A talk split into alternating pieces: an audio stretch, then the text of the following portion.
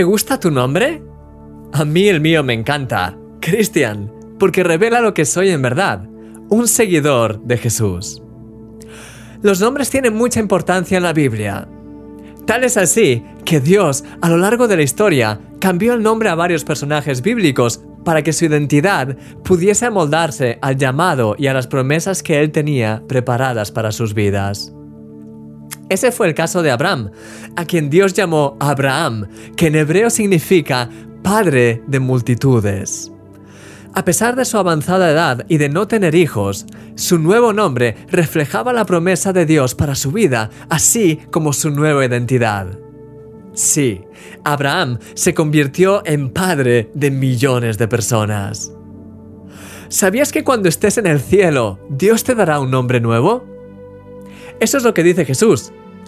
Al que venciere, le daré a comer del maná escondido y le daré una piedrecita blanca, y en esa piedrecita escrito un nombre nuevo, el cual ninguno conoce sino aquel que lo recibe.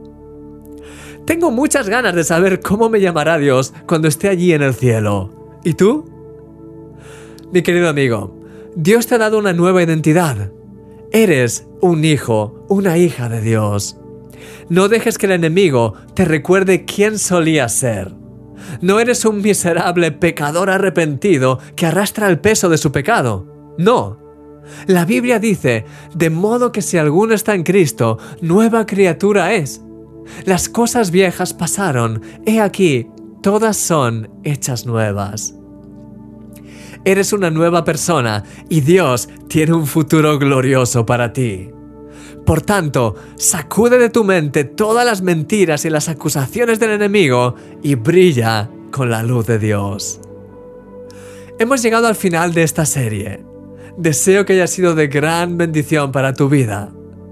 No olvides descargar a continuación la guía de estudio que he preparado para ti. En ella encontrarás un resumen de las siete claves que hemos analizado a lo largo de estos días y preguntas para la reflexión que te ayudarán a profundizar más en este tema.